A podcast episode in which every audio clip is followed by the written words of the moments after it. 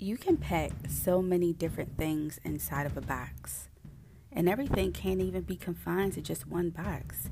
Sometimes it takes several boxes.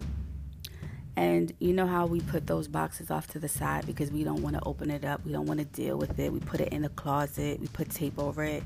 But sometimes we need to open up those boxes to see what's in it because we don't know what we're going to find. You know, it may be that thing that heals us, that helps us, that inspires us, and heals, helps, and inspires someone else. It may be some information that we may have been looking for and we found. It may help us to release something. So let's open up that box and inspire others. And honestly, I can't be confined to a box.